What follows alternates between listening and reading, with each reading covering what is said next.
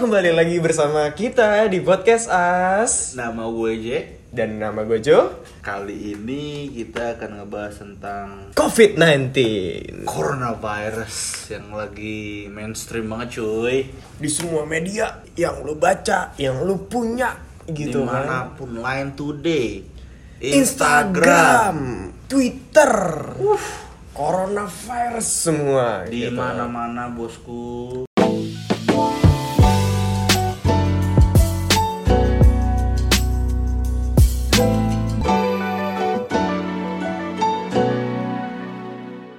Gimana nih Jo, menurut lo, pendapat lo nih di Indonesia gitu? Kalau menurut gue ya, sebenarnya lo gak usah panik-panik banget lah untuk coronavirus. Kalau menurut gue ya, untuk COVID-19 nih, kalau menurut gue semua itu tergantung antibody lo sih. Bukan karena gue kayak sotoy, oh ini mungkin imun lo bagus, bukan kayak gitu. Maksud gue, asal lo rajin cuci tangan, itu pertama. Bener. Lo makan makanan sehat, vitamin dan sebagainya. Maksud gue, lu tanpa adanya coronavirus pun, tanpa adanya si COVID-19, ya itu memang untuk kebutuhan asupan lu sehari-hari gitu karena kan. Kalau misalkan lu mengkonsumsi itu, bakal imun lu makin kuat. Iya, gitu kan. Kuat. Dan menurut statistik pun, kalau yang kena coronavirus di Indonesia sekarang ini, itu umur di atas 45. Iya, antara 30-45. 30-45. Karena emang imun mereka udah, ya gini deh. Pertama, rata-rata memang orang Indonesia nih khususnya yang umur 30 tuh udah kayak biasa mabok, biasa ngerokok. Nah itu imun sistemnya tuh turun banget kan. Maksud gue dalam arti tuh kayak, ya kita gak tau lah itu mereka udah ngapain aja masa mudanya gitu kan. Ya pasti imun sistem mereka otomatis ya namanya udah faktor umur gitu kan, mau gimana lagi. Oh itu wajar, tapi masih bisa disembuhkan maksud gue. Tidak ada kata tidak mungkin untuk disembuhin. Cuman emang agak sulit karena imun sistemnya kan harus ditumbuhin lagi kan. Maksudnya dibagusin lagi imun sistemnya dia nih. Tapi untuk yang anak-anak muda kalau menurut gue sih gak usah terlalu takut lah. Kalau misalnya emang lu masih sehat, asal lu makan. Pertama makan tuh ya makan aja, gak usah makan yang kayak sehat-sehat banget, gak usah. Tapi kayak yang asal tuh rajin makan, vitamin, olahraga. Ya emang sih kita ngomong kayak oh olahraga tuh gampang banget. Ya sebenarnya susah, gue juga olahraga susah nih. Yeah. Tapi ya mau gimana gitu kan, maksud gue ya mau nggak mau emang untuk kesehatan sendiri gitu kan. Buat emang buat generasi milenial sekarang sih kayak yang umur antara 15 sampai 30 lah, itu kayak lo santai-santai aja. Santai. Tapi tetap antisipasi. Khususnya yang untuk orang Indonesia ya, khususnya orang Indonesia nih, orang Indonesia cuy. Anak 15 tahun bocah ngaibon. Iya.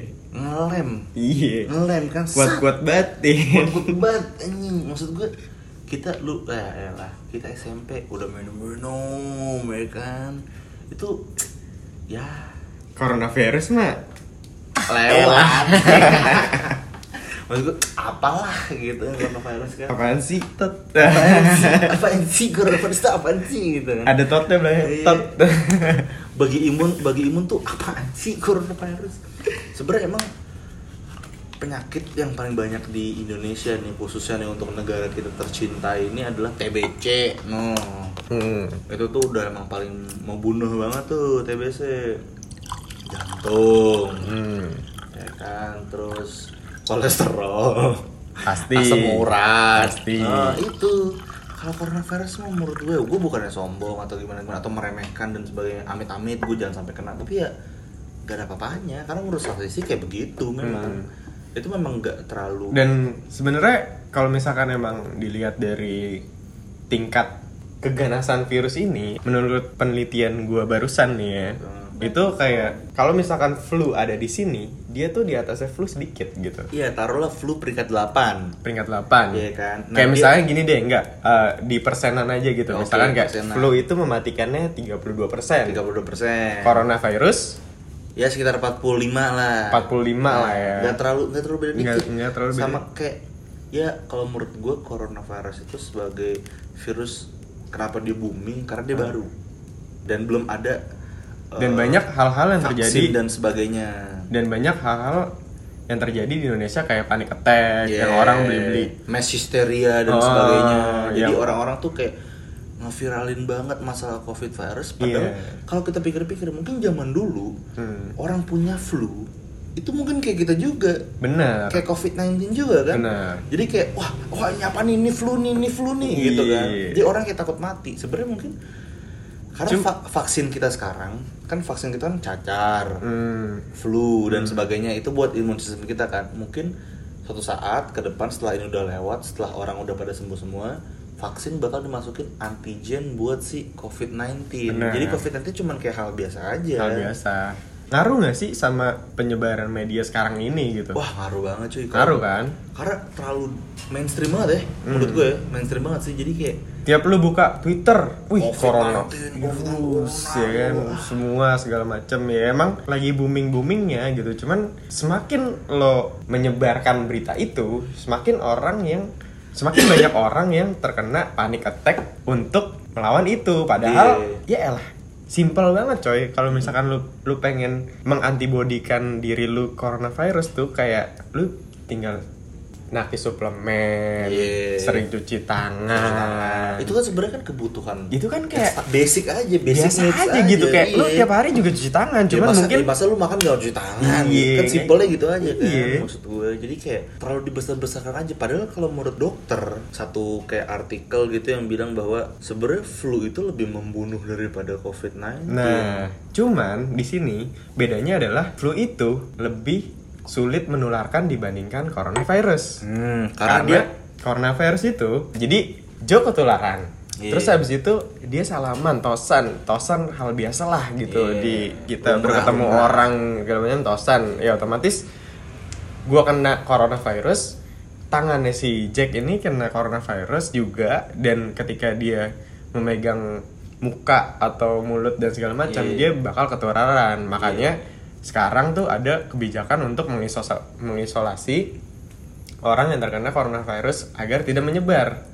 Sangat tepat kebijakannya. Karena gini, ketika lu gak dibatasin aktivitasnya, ketika orang kena coronavirus dan orang beraktivitas secara normal, itu bakal banyak orang yang tahu atau gak tahu dia kena coronavirus dan saling menyebarkan ke satu sama lain. Dan akhirnya banyak orang yang kena coronavirus. Akhirnya rumah sakit ini tidak cukup untuk menampung orang-orang yang kena coronavirus karena terlalu banyak. Dan itu yang ditakutkan pemerintah. Makanya overload. Makanya pemerintah ini buat siswa SMA, SMP, SD itu diliburkan selama 2 minggu. Karena apalagi kita tahu kalau bocah-bocah SMA kan atau SMP kan ya pegangan aja, gitu salaman aja. Kalau kita kan yang mesti yang udah ngerti, yang cukup dewasa kan, sorry ini lagi coronavirusnya, gue nggak mau salaman dulu, sorry ya, atau gitu. Kayak pesannya pakai kaki gitu kan. Atau mungkin kan kayak misalnya, mungkin kalau menurut gue nih, menurut observasi gue, kebanyakan yang udah di atas SMA, yang udah kuliah dan sebagainya, dia lebih jarang megang muka cuy. Bener. Pertama skincare, iya kan, takut jerawatan karena tangannya kotor dan sebagainya. Nah, cewek-cewek di luar sana pasti ngerti. Iya, pasti ngerti. Iya, kayak tangan kotor megang muka, aduh jerawatan nih, gitu kan. Maksud gue kayak udahlah itu. Ya kalau menurut gue itu make sense, karena menurut gue emang sampai pemerintah juga tuh pernah menghimbau kalau misalkan kantor-kantor ini untuk kerja di rumah gitu. Iya, tapi nah, sayangnya lumayan sangat make sense dan mencegah sih menurut tapi gua. Tapi sayangnya ya lu tau lah kantor-kantor zaman sekarang cuy. Ada yang ikut, ada yang enggak. Tapi ya itu gua salut sih sama usaha pemerintah. Apalagi yang lu barusan post di WA. Story WA. Iya kan. Kalau misalkan lu belum meninggal, lu masih boleh masuk gitu kan. Ya, itu oke lah ya, gitu. Iya pak, siap. Soalnya perusahaan kan nggak mau rugi, ngebayar lu ya kan, tapi lu nggak kerja ya kan. Jujur nih, gue. Jadi kayak sebelum coronavirus emang kayak gue suka minum peresan air jeruk gitu, pakai air hangat gitu kan. Kayak jeruk apa sih namanya, jeruk nipis gitu ya, diperes terus kayak gue kasih air, campur air gitu, gue minum. Menurut gue tuh membantu sih, gue minum CDR juga, itu buat vitamin C dan sebagainya gitu kan. Ya menurut gue tuh menolong sih, kayak gue sempet pernah cuy kayak batuk, flu dan sebagainya. Gue pakai cara tradisional, jadi kayak gue minum sesendok kecap campur jeruk nipis. Itu gue minum tuh sembuh gue. Sekarang gue udah lumayan, cuman gue batuk-batuk sekarang bukan karena gue batuk beneran batuk gitu, bukan gatel, tapi karena gue lebih ke ngeluarin dahak sih. Karena kayak ya gue ngerokok juga kan, gak bisa dibohongin kan, orang ngerokok ya lu, kecuali lu nggak ngerokok, lu masih batuk-batuk, lu patut dicurigai. Kalau gue kayak ya udahlah gue ngerokok ya wajar aja kok gue batuk-batuk gitu kan. Iya sih, kayak udah normal aja. Maksud gue sakit pun gue tetap ngerokok ya wajar aja, salah gue gitu kan maksudnya kan, mau gimana lagi gitu. Iya, gue sih semenjak ada kayak wah coronavirus segala macam, oh ya udah, gue udah tahu beberapa penangkal coronavirus kan, gue mabok tiap hari jadi jangan. Penangkalnya alkohol. Iya. Tapi jangan kayak orang Iran. Sorry, ini bercanda ya. Asal jangan kayak orang Iran. Minum alkohol beneran 70% disikat sama doi. Modar semua ya. Goblok lawannya gue. Enggak. Jadi kayak sekarang tuh udah mulai berubah gitu. Maksudnya karena emang kesadaran banyak virus di luar, jadi kayak intensitas gue buat kayak cuci tangan, terus habis itu berinteraksi sama temen nggak tosan ya segala macam, itu udah mulai kayak gue tambahin sih sekarang gitu. Jadi kayak ya banyak lah orang yang bilang kalau lebih baik mencegah daripada mengobati gitu kan. Yoi, better safe than sorry. Tapi menurut statistik nih yang gue baca, yang gue research, orang Indonesia itu lebih gampang terjangkit dengan bakteria dan parasit dibanding dengan virus. Virus itu kan beda tuh ya klasifikasinya. Beda ya. Klasifikasinya kan ada bakteria, parasit, fungus dan sebagainya. Orang Indonesia itu lebih ke bakteria dan parasit. Lu kebetulan di sini lulusan sains UI ya? Enggak, pasti suka baca. Oh iya. Lanjut. Nah, ya udah, kalau menurut gua make sense memang orang Indonesia itu, kecuali kita negara maju yang superpower, taruhlah seperti Amerika, Europe, Inggris dan sebagainya. Menurut gue dia lebih ke virus karena bakteri jarang. Kalau kita kan setiap hari bakteri ya cuy. Yoi. Kita makan jorok aja kita makan. Wis, parah. Kita makan pinggir jalan yang bawahnya got kita sikat. Itu dia. Apalagi makanya, lu bayangin gini deh. Gue pernah nih, dulu pas ngampus ya. Iya. Jadi ada di kampus gue depannya tempat jajanan biasa lah gitu. Dan gue pernah waktu itu kelas gue pagi banget 7:30. Iya, 7:30 nih. Iya. 7:30. Cuman karena waktu itu gue kebetulan bawa mobil, jadi kayak ya udahlah gue berangkat jam 6 dan kecepetan nyampainya cuy, 6:30 nih, 6:30. Akhirnya gue ngobrol kan sama kangkang warung di sana.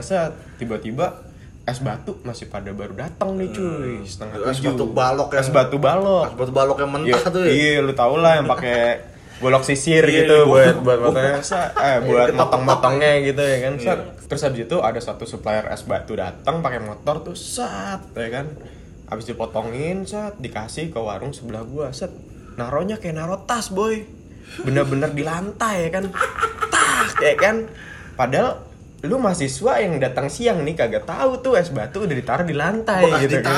Bekas di tanah. Bayangin tanah seberapa banyak bakterinya yang udah di situ gitu. Nggak, kan jangankan gitu ya, gini dah, orang ciuman itu beribu-ribu bakteri yang ada di mulut deh kan. Taruhlah gini deh, misalnya lu punya sandwich nih Jo ya kan, gua punya sandwich, habis gua gigit gitu kan, gue minta dong aja gitu. Minta kan, atau enggak Indomie biasanya Indomie bekal Indomie gitu kan. Gue makan set, lu makan pakai garpu gue juga. Itu berapa ribu bakteri itu yang nyampur ke lu. Iya kan? Bener batu. Karena emang orang Indonesia kayak ya udah lu minta dan segala macam itu hal yang lumrah gitu. Makanya kita kita imunnya bagus untuk bakteri karena kita udah terbiasa kayak gitu. Ya udah istilahnya kalau bahasa Betawi nih teradahan, celamitan tuh. Lu tuh celametan, lu tuh emang orang Indonesia juga minta-minta gitu intinya, minta punya temen nyobain. Gitu. Padahal istilahnya lu nyobain Indomie, ya elah tiap hari juga lu makan Indomie gitu kan. Kayak minta padahal memang lapar ya. Iya, makanya kayak banyak di negara Asia, terutama pas dulu tahun 2007 atau 2009 yang pas Indonesia masih booming-boomingnya masalah SARS tuh. Wah, itu kan gila cuy. Itu karena virus cuy. Bukan bakteri atau parasit. Makanya orang Indonesia tuh agak keok tuh di situ kan, gara-gara si virus. Karena emang kita enggak terbiasa dengan virus. Kalau mungkin kalau luar negeri imun sistemnya tuh antibodinya berbeda dengan kita. Karena kan ya tergantung dengan habitat juga kan sebenarnya kan, dan karena behavior lah udah terlalu biasa dan segala macam biasaan dan sebagainya. Coronavirus itu bakal mati kalau misalkan suhu tertentu, suhu itu di atas 30 derajat. Karena emang kita kan tropis nih. Jadi kayak ya lo siang-siang juga udah bakal hilang gitu tanpa lo harus semprot-semprot alkohol dan lain-lain. Tapi gitu. Sebenarnya emang yang gue tahu nih kan virus itu kan bisa evolve. Dalam arti dia yang gue baca, gue nggak tahu, gue bukan sotoy atau gimana, yang gue baca sotoy virus tau gue dia itu evolve di hostnya. Jadi taruhlah kayak gini misalnya, misalnya lu dari negara dingin kan, si coronavirus kan udah ada power sendiri nih di climate yang dingin, di suhu yang dingin gitu kan. Dia bakal terus berkembang biak, terus berkembang macam, nggak bakal mati karena dingin mati, gitu kan. Dingin gitu kan. Itu emang habitatnya dia. Tapi coronavirus ketika dia di hostnya dia, ketika dia di tubuh orang, di tubuh di host ini, si host ini pindah ke habitat yang tropis, otomatis si virus ini berkembang punya ya taruhlah kayak manusia, kayak antibody untuk climate yang panas. Makanya virus itu sebenarnya cepet banget evolve-nya. Jadi kayak dia berbeda dengan bakteri ya. Ya, ini contohnya beda ya. Kayak misalkan gue terkena coronavirus dan abis itu amit-amit tangan gue nempel di dinding gitu. Terus habis itu dinding itu kena sinar matahari jam 12 siang yang sampai 32 atau 34 gitu. Itu coronavirus nggak bakal evolve. Ya, dia bakal mati lah gitu. Cuma beda di luar, beda masalahnya kalau misalkan gua udah nularin ke orang. Iya, lu yang kayak udah gua kena, udah positif. Gua kena, lu batuk. Terus gua berjemur. Iya, lu batuk kayak gitu kan. Kalau kan berarti ngeluarin virus kan tuh kan. Nah, itu mungkin virusnya udah evolve di badan lu.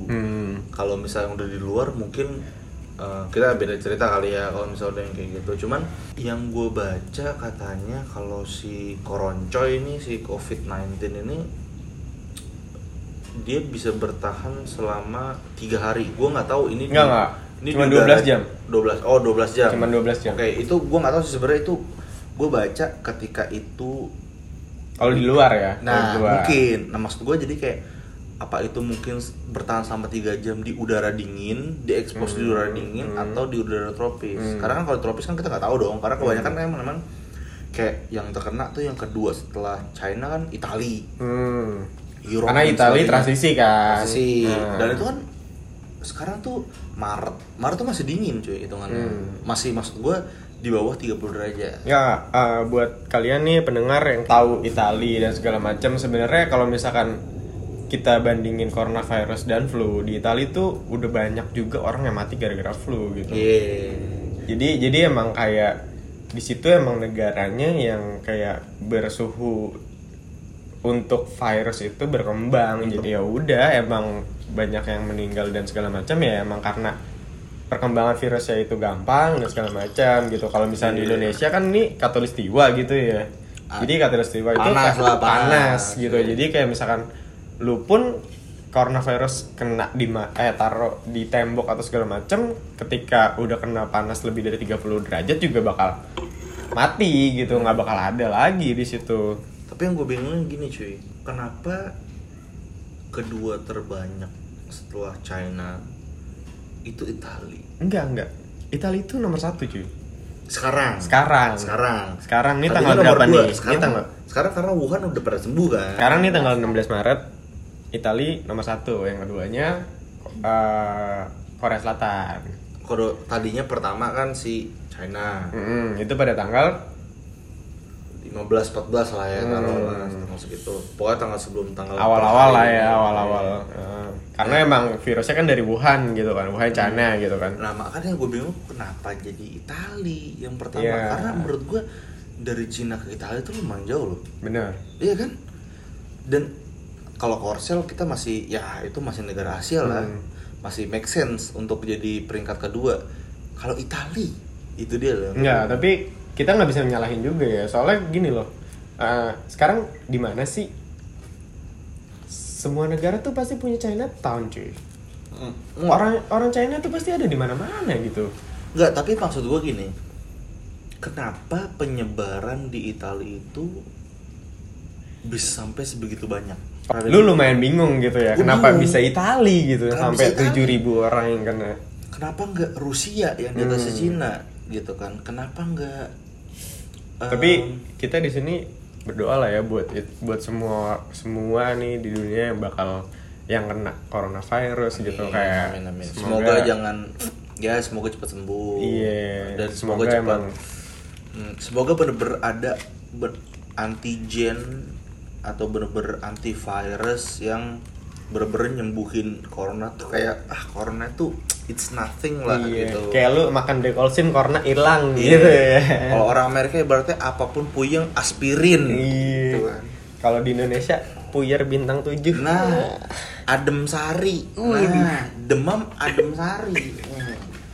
Adem sari tiap pagi tuh sponsor nggak bisa nanti di 2-3 bulan berikutnya sponsor baru masuk sih slow masih free sekarang nggak kayak gitu cuy. Menurut gue kayak ya kita ada orang kadang juga orang Indonesia emang menurut gue orang beda jauh cuy, orang-orang yang kuat sih menurut gue. Benar. Sekarang gini, lu ketemu bule Itali gitu, mana mungkin dia mau makan di pinggir jalan pecel yang pakai tangan gitu. Mikir-mikir. Iyalah. Padahal kita yang makan pecel pakai tangan nih pinggir jalan ya kan, yang udah kena terpaan abu apa segala macem tuh yang polusi lewat semua ya udah. Terus abis itu lu ngelapnya pakai di toilet. Tisu toilet abang-abang ya kan? Jangan kan tisu toilet, air mentah pakai jeruk nipis. Iya. Nah, itu menurut kita udah kayak, yang penting wangi, nggak bau ayam ya kan? Itu udah kayak, ya kan? Orang Itali mana mau kayak gitu ya kan? Ada sampai air udah sampai campur cabe-cabe, tetap dikucak situ. Kucak situ. Berarti lu bisa bandingin nih predikat antibody orang Indonesia sama orang Itali jauhnya kemana kan? Gitu aja. Orang Itali pakai sabun, kita air jeruk nipis. Yang penting nggak bau ayam. Abis itu megang duit yang bakterinya banyak, ya kan? Megang duit, belum lagi tos-tosan sama abang ya kalau kenal. Bang, thank you. Gitu ya kan? Wih, ada satu fenomena lagi cuy yang belum kita bahas. Apa itu? Jadi kemarin kan gubernur kita nih, kita kan tinggal di DKI Jakarta gitu ya. Gubernur kita menghimbau untuk lockdown atau kayak kurangilah aktivitas di luar gitu. Itu dia bikin statementnya hari Jumat atau hari Sabtu, gue lupa. Nah kebetulan nih kan orang-orang Jakarta kan pada kayak, semua ditutup 2 minggu ya kan. Hari Minggu beritanya keluar, puncak macet total, ya kan. Orang-orang disuruh kagak keluar rumah, ini pada nyari masalah ke puncak gitu kan. Emang orang dingin. Iya, orang Indonesia kan emang suka ya nyari-nyari penyakit lah kalau kata emak kita ya. Bandel. Kalau udah tahu corona, udah dingin, dia tempat dingin. Bener. Kalau kata anak bocah nih, ya lu nyari-nyari penyakit ya, tong. Itu salah satu kejadian yang sangat lucu sih. Maksudnya udah dihimbau untuk biar lu nggak kena, tapi sebenarnya pemerintah kita sudah mengupayakan segala hal. Kitanya bandel, ngeyel, karena emang kita udah terlalu sotoy untuk itu gitu. Karena emang kayak coronavirus tuh ya elah. Jakarta santuy. Gini loh, kayak lu dikasih libur dikit, jalan-jalan cuy, iya kan. Udah gitu tiket ke luar negeri murah 100.000 ke Singapura. Pulang-pulang corona coy, positif. Pulang-pulang corona gue sih nggak mau. Ada lagi cuy berita yang kocak. Oh ini di Bali. Di Bali. Yang bule tepar ya? Bukan. Jadi banyak apa penginapan-penginapan di Bali gitu, ada promonya tuh sampai gila-gilaan. Gila-gilaannya gimana? Kayak misalkan itu gua ke Bali. Kayak misalkan lu nginep satu hari di sini cuman bayar makan pagi doang, sarapan yang kayak 30 sampai 50 ribu. Lu nginep bayar sehari, nginepnya 4 hari. Wih, gila. Sampai ada sebuah berita, portal berita yang bikin judul kayak gini. Pariwisata Bali menyesal menaktirikan wisatawan lokal gitu kan. Padahal kalau di Bali tuh lu kalau misalkan bule sangat dibangga-banggakan gitu kan. Sekarang lu enggak punya wisatawan baru lu ngomong kayak gitu ya kan. Dulu beda cerita ya. Iya, kayak misalkan lu masuk lava vela, wih, bule masuk, lokal nggak boleh masuk. Sampai lu adu-aduan ngomong dulu nih sama beli-belinya, tetap nggak boleh masuk kayaknya. Gara-gara gue udah reserve bos, iya, gara-gara kita lokal, dia bule, padahal bule belum tentu jajan nih anjing. Kayak orang mikirnya kayak bule, kayak sorry, yang bule merasa bule dan sebagainya. Gue bukannya gimana-gimana ya, tapi cuy, warlock duit lebih banyak. Yo, iya. Dah, warlock. Gue jujur, gue bukannya sombong. Gue sama cewek gue makan ikan beneran apa ikan beneran. Sorry, ikan full gurame 500.000 lah. Saya mau banyak duit, lagi banyak duit ceritanya. Udah pak, pesen aja 500.000, gue makan sendirian. Ikan doang 500.000, anjing. Nanti gue kayak buset, gue ke anyar nih makan 500.000 mah begah gue. Iya makanya. Ya elah, nasi udah bisa sebulan itu. Nah, iya. Lah gue tuh kayak ke Bali ya. Jadi teman-teman gue pesen table, duduk-duduk. Lah tiba-tiba ada bule nongol duduk-duduk. Lah situ siapa? Kan gue bayar anjing. Maksud gue kayak ini bule gak kebayar, gak beli minum kagak. Tiba-tiba duduk. Itu dia gitu. Lah ini siapa? Dalam hati gue. Sekarang nih Bali lagi sepi banget, terus kayak menganaktirikan wisatawan lokal gitu, dia menyesal gitu. Statementnya menyesal gitu. Dari dulu lu kemana aja bos, mentang-mentang asing pada sering datang ke sono. Sekarang kirain ada kayak gini, lu menyesal sampai bikin promo. Cuman iye, cuman bayar sarapan cuy. Kalau menurut gue, kayak ini menurut observasi gue, menurut mata gue nggak tahu itu bener atau enggak. Cuman menurut gue kebanyakan orang-orang bule yang ke Bali itu tuh taruhlah sebagai kayak gini deh, bule Aussie atau bule mana, dia ke Bali ini pengen berlibur dan sebagainya. Dia tuh taruhlah cuma tukang pipa, tukang pekerja, tukang sampah dan sebagainya. Tapi dia bule tetep. Orang Indonesia cuy ke Bali.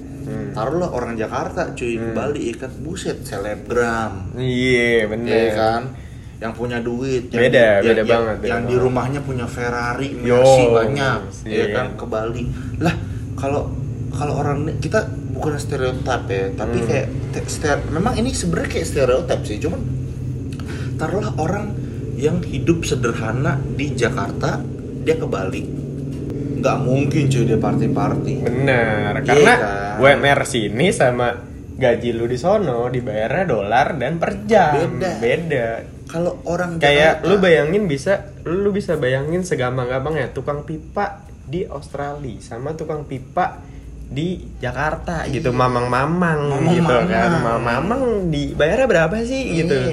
Dia tukang pipa di sono dibayarnya per jam. Udah gitu dia bisa ngumpulin duit. Dia bisa tinggal di Bali selama sebulan. Nah mamang-mamang udah gitu naik pesawat ke Bali aja kagak bisa. Nah emang ya dibayarnya murah gitu. Lah udah gitu mereka boleh-boleh backpacker. Iya. Yang kesana mau surfing atau nyari cewek. Bener. Lah kalau orang Jakarta taruhlah, kita cuma ngomong di Jakarta, kita ngomong yang lain dah. Kita cari-cari yang contoh simple, contohnya. Ini cuman pandangan kita buat berita yang tadi ya, yang menganaktirikan wisatawan lokal gitu ya. Kayak anak Jakarta ke Bali udah pasti punya duit bos, pasti bos. Lah mati kayak tiap hari dugem kesana 2 minggu dugem mulu. Lah itu apa kagak banyak duit? Bener, belum makan. Lu sehari hidup di kota aja bisa sekali sehari ini lu makan bisa 400.000 cuy. Nah tuh dia, dalam maksud gua kayak wisatawan lokal yang ke Bali udah pasti tajir. Iya, lu nggak usah menganaktirikan wisatawan lokal lah. Gila. Ya walaupun emang kurs dolar sama luar negeri itu beda, tapi orang datang ke Bali tuh udah pasti wisatawan tuh pasti udah tajir duitnya. Iya, udah pasti banyak. Maksud gue kayak salah banget cara lu kayak gitu. Salah gitu banget, karena menurut gue buset. Oke, gue sebenarnya pengen ke Bali, gue juga pengen jadi kayak beli-beli gitu ya kan, kayak beli-beli kan biasanya. Ampun kayak, beli. Iya, maksud gue kayak beli Jack. Kan. Gue beli Jack gitu kan, gue tinggal di Bali gitu, gue dapet cewek bule. Padahal seperti Magic itu, Mushroom beli. Nah, enggak ya. Padahal tuh seperti cewek bule tuh cuma pengen ini doang, nyari cemen-cemen orang Indo supaya bisa tinggal di Indo, bisa tinggal di Bali lama.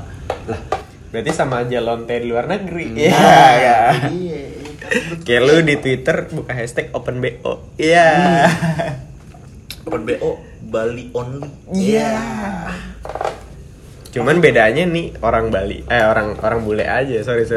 Iya, maksudku banyak yang kayak orang-orang bule nyari. Ya sorry, bukan gimana-gimana, gue bukan stereotip atau gimana, cuman emang kebanyakan ya orang Bali pasti ada banyak yang istrinya bule, pacarnya bule dan sebagainya. Ya bukannya gue negative thinking atau gimana, cuman kita nggak tahu tujuan aslinya apa. Mungkin dia suka sama Bali, ya mau nggak mau dia nyari orang Bali pasangan, ya dong, biar gampang dan sebagainya kan. Ya kalaupun gue tinggal di luar pun gue juga pasti begitu dong, gue nyari bule, mau jelek mau kagak yang penting gue dapat visanya, ya kan. Gue jadi istrinya dia, gue bisa dapat visa gitu kan, maksud gue gitu. Maksud kan bukan stereotip atau gimana, gue bukan ngejelek kayak orang-orang Bali yang pacaran sama bule. Gue salut sama lu pada, maksudnya kayak wih gila dapat bule ya kan cuy, kapan lagi kita dapat bule kan, legit gitu atau gimana ya. Tembem apaan tuh, legit gitu, legit Bali, makanan, kue, oh iya benar, dan sebagainya. Maksud gue ya nggak apa-apa, santai aja. Cuman ya terus balik lagi nih bos, balik lagi nih Jack ke coronavirus gitu.